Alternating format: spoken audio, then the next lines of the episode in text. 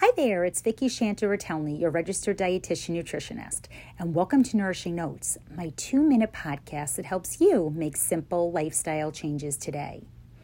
So, thanks so much for tuning in. I hope you're staying well. In today's episode, I'm going to be talking about filling up on fiber. Plant foods such as whole fruits, vegetables, grains, pulses like beans and legumes, nuts and seeds contain a good amount of fiber, which is the non digestible part of plants. Fiber is fantastic for stabilizing blood sugar levels. And high fiber foods are also very satisfying. They keep you full on fewer calories, which can help keep your waistline in check too. Now, so, how much fiber should you eat in a day? Try to get between 10 and 15 grams per thousand calories.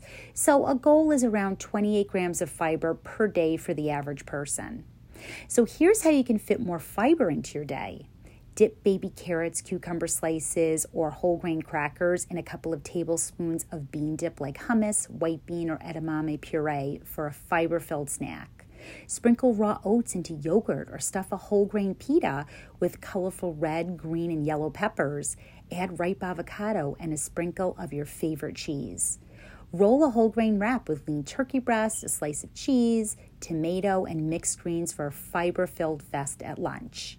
You know, fiber is so beneficial. It's been studied for decades for its health properties. So hopefully you'll get some fiber in today.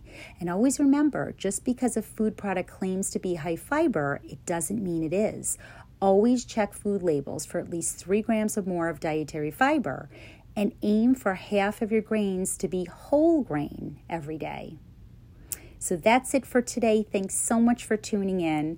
As always, feel free to subscribe to this podcast, share it with your family and friends, and as always, check out my website, victoriashantaretelny.com, for more handy tips and recipes. Bye for now. Have a great day.